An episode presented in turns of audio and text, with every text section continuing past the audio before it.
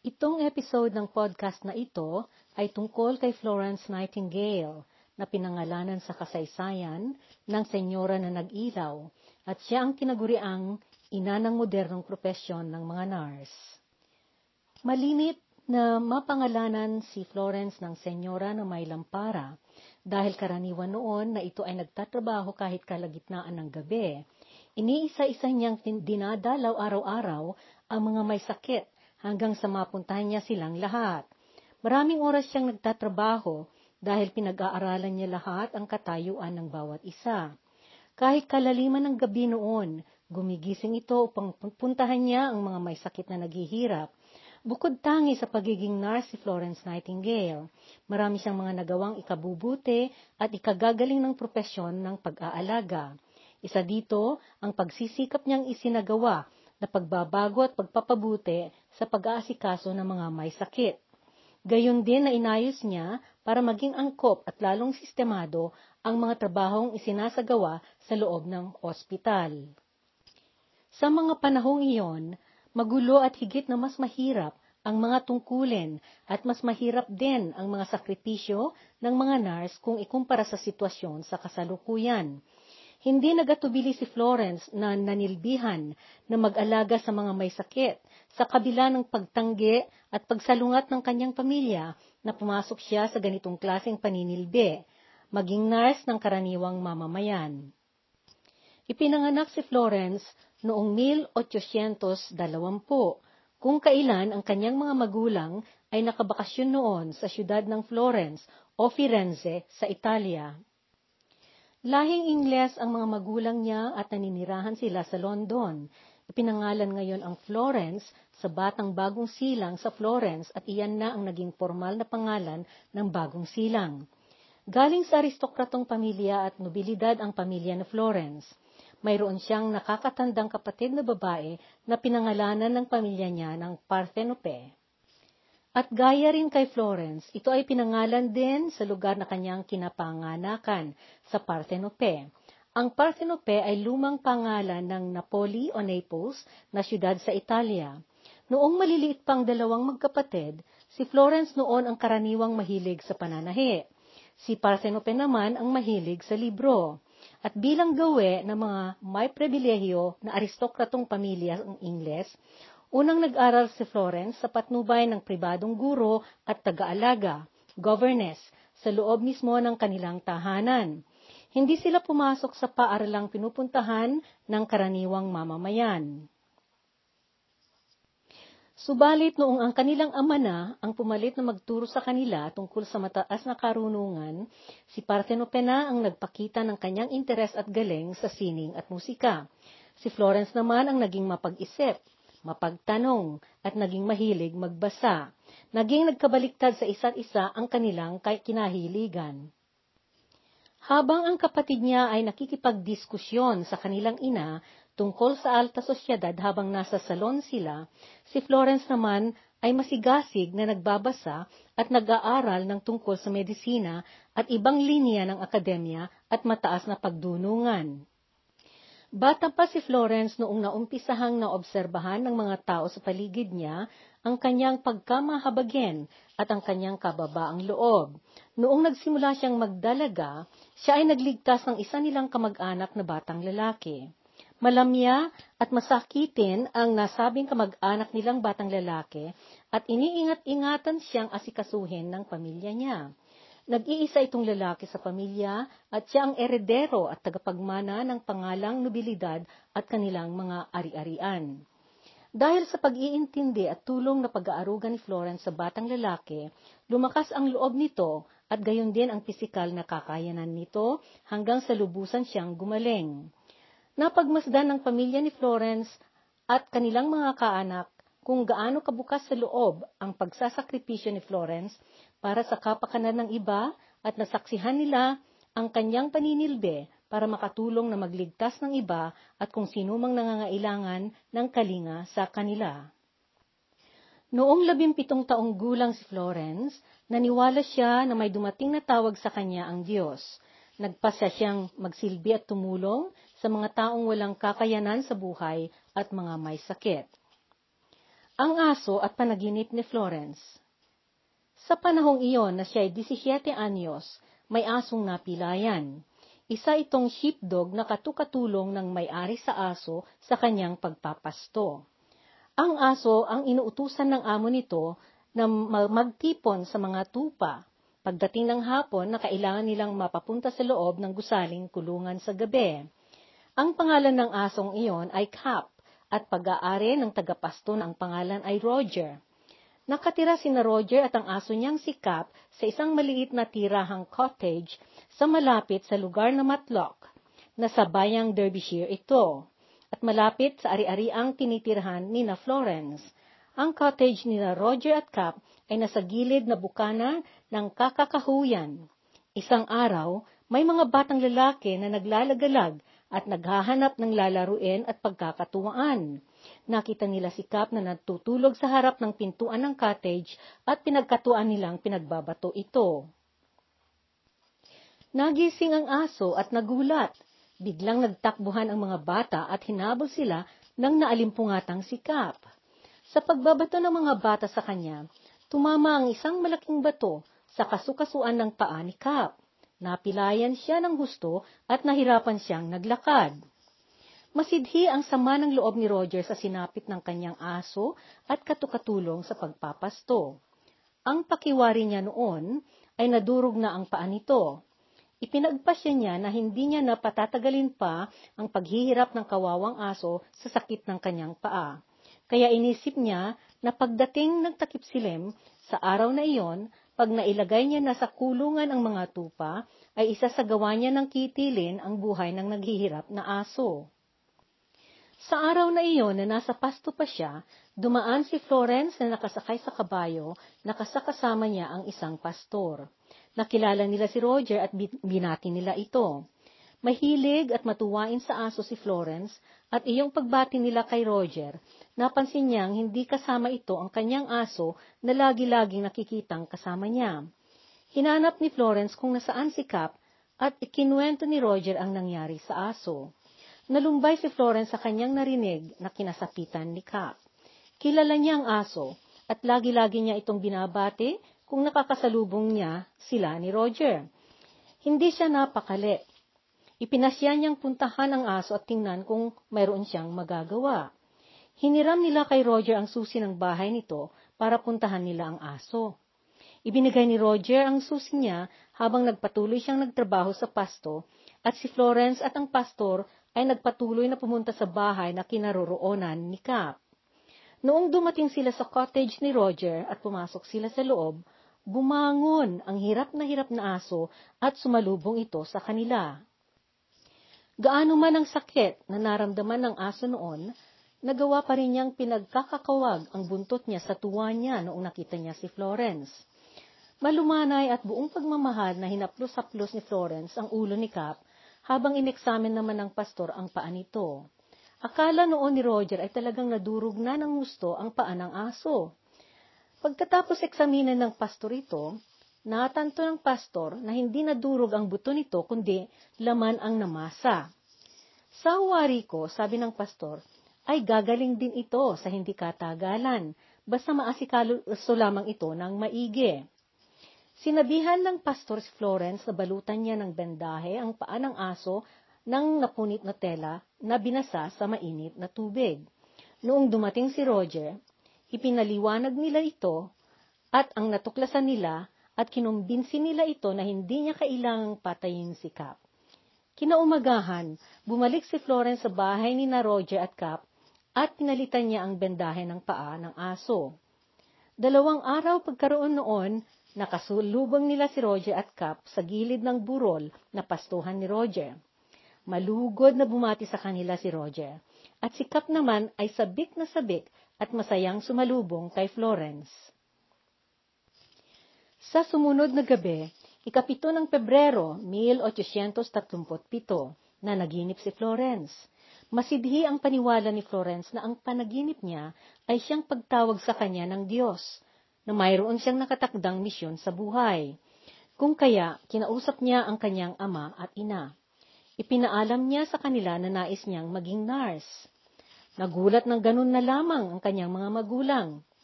Sa mga panahong iyon, may dahilan kung bakit labis na pagkabigla ang naging reaksyon ng kanyang ama't ina. Ito ay dahil ang pagiging nurse ay hindi nararapat sa mga babae ng alta sosyedad at mga aristokrato. Nagsimula ang ganitong paniniwala ng sosyedad tungkol sa paninilbihang nurse tatlong siglo bago pa man maipanganak si Florence. Noong 1533, humiwalay ang hari ng Inglaterra na si Henry na ikawalo sa Iglesia Katoliko. Pinutol niya ang lahat na koneksyon ng kanyang trono sa mga iba-ibang sekta ng relihiyon. Bago itong paghihiwalay ni Haring Henry na pangwalo sa simbahan, mga madre at mga hermanos o brothers na katoliko ang karamihan noong naninilbihan sa mga ospital sa Europa. Subalit mula noong humiwalay ang hari sa simbahan, nagsipagwala na ang mga madre at hermanos na nanilbihan sa mga ospital at sa mga pinag-aalagaan ng mga may sakit. Ito ang dahilan na noong panahon ng pagnanais ni Florence na maging nurse, ang estado ng ospital sa Inglaterra ay sadyang masama at napakarumi. Umiinom dati ang mga pasyente ng alak at karaniwang na itatali sila sa mga pagkakaduming mga higaan. Kaya, mga taong walang kakayanan sa buhay o kaya mga walang kapamilya o kamag-anak ang karaniwang napapapunta sa mga ito kung sila'y nagkakasakit. Napapabalita pa noon kung gaano kalakas at gaano nakakahilo ang masamang amoy sa loob at paligid ng anumang ospital na pangpubliko. Karaniwan noon na ang mga nagtatrabaho doon ay iinom ng alak para makapakapal ang sentido ng kanilang pangamoy. Pero naman, sa pagkakawala ng kanilang pangamoy, ito naman ang nagiging dahilan na hindi na nila napipigil ang mapamaling bugso ng kanilang mga damdaming gumawa ng taliwas. Kapag lasing na sila, gagalaw na sila ng hindi angkop at gagawa na ng masama mga bagay na pinangririmariman ng mga nobilidad at mga nasa matataas na posisyon sa sosyedad. Isa pang dahilan kung bakit inaayawan noon ng kanyang mga magulang ang pagiging nurse niya ay dahil gusto nila itong mag-asawa, magkaroon ng pamilya at mga anak. Sa kabila ng masinsinan nilang pangungumbinsi kay Florence, hindi nila natinag na baguhin ang pinagpasyahan niya. Noong natanto ng kanyang pamilya na hindi nila ito makakumbinse na pumayag sa kanilang pagtutol, pumayag na rin ang kanyang ama na pumunta siya sa Alemanya para mag-aral. Nagpunta siya sa ospital at paaralan ng Pastor Theodore Fliedner. Pagkatapos niyang mag-aral doon, tumuloy siya sa Paris na siyudad ng Pransya at nagpatuloy siya doon. Pagkatapos ng ilang taon ng kanyang pag-aaral, bumalik siya sa Inglaterra at naipahawak sa kanya ang pagpapatakbo sa isang ospital na para sa mga babaeng galing sa mga pamilya ng alta sosyedad, mga aristokrata at nobilidad sa London. Noong sumiklag ang digmaan sa Crimea na nasa pagitan ng Inglaterra at Rusya, taon nitong 1854, nagsisimula na noong magtagumpay si Florence na mag-angat ng estado ng pagkanars para ito ay maging respetado na trabaho. Nakapagpasimula na siya noon ng isang maayos at magaling na sistema ng pag-aalaga sa mga may sakit.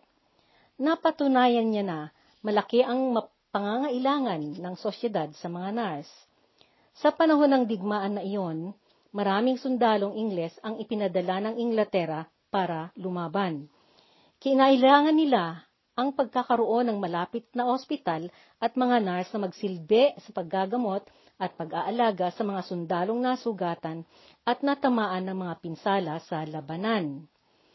Hiningi ng gobyerno ng Inglaterra kay Florence na magtipon siya ng lupon ng mga nurse na Ingles na mapadala sa malapit sa lugar ng digmaan para mag-asikaso sa mga sundalong natamaan at nasugatan. Dagsa na sa mga sundalong nasugatan noon ang namamatay, pero hindi lamang dahil sa mga pinsalang natamo, kundi dahil pa sa iba-ibang dumapong sakit sa kanila gaya ng tipos at kolera. Kaagad na magtipon si Florence ng pangkat ng 38 nurse na puro galing lahat sa kongregasyon ng mga madre. Naglakbay silang pumunta sa Skutari o Uskudar na ngayon, sa loob ng bayan ng Turko o Turkey. Kalapit nasyon ng Turko ang Crimea na kung saan ang labanan ay nagaganap. Nagbaon sila ng madaming mga gamot, supply at pagkain.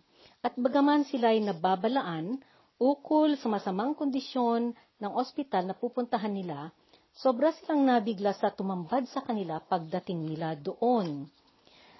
Karimari-marim ang kadumihan ng lugar na kinatatayuan ng hospital na siyang dahilan na nakontaminahan ang tubig dito.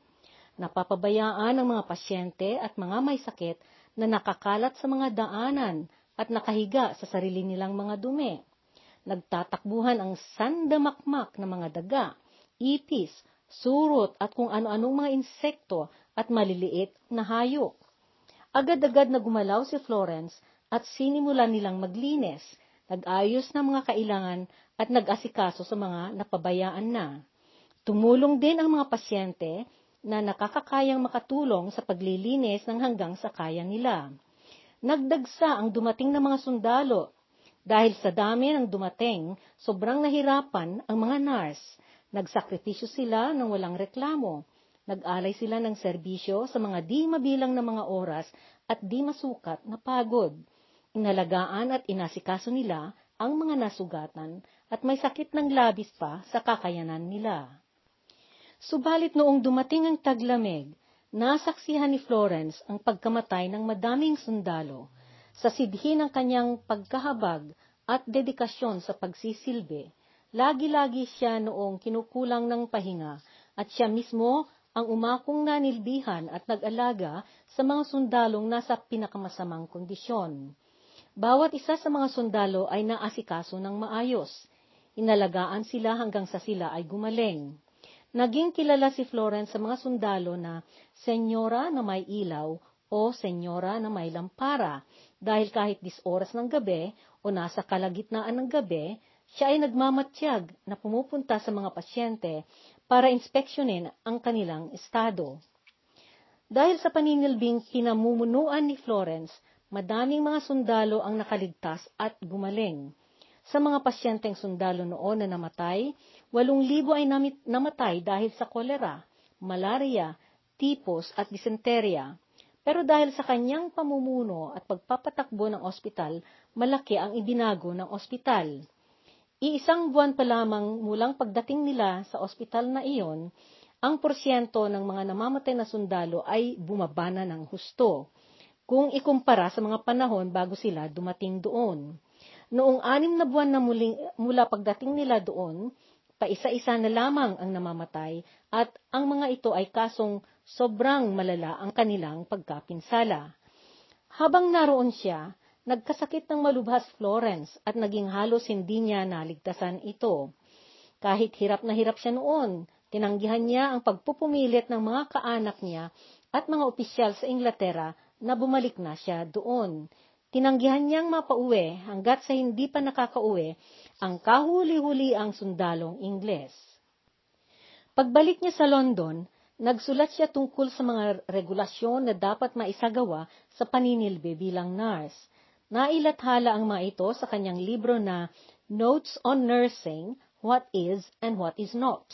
Notasyon sa pag-nurse, ano ang dapat at ano ang hindi noong 1950 Noong mailathala ito, kaagad na pinulot ng madaming ospital ang mga suhestyon niya at ipinatupad ang mga ito sa kanilang pamamalakad.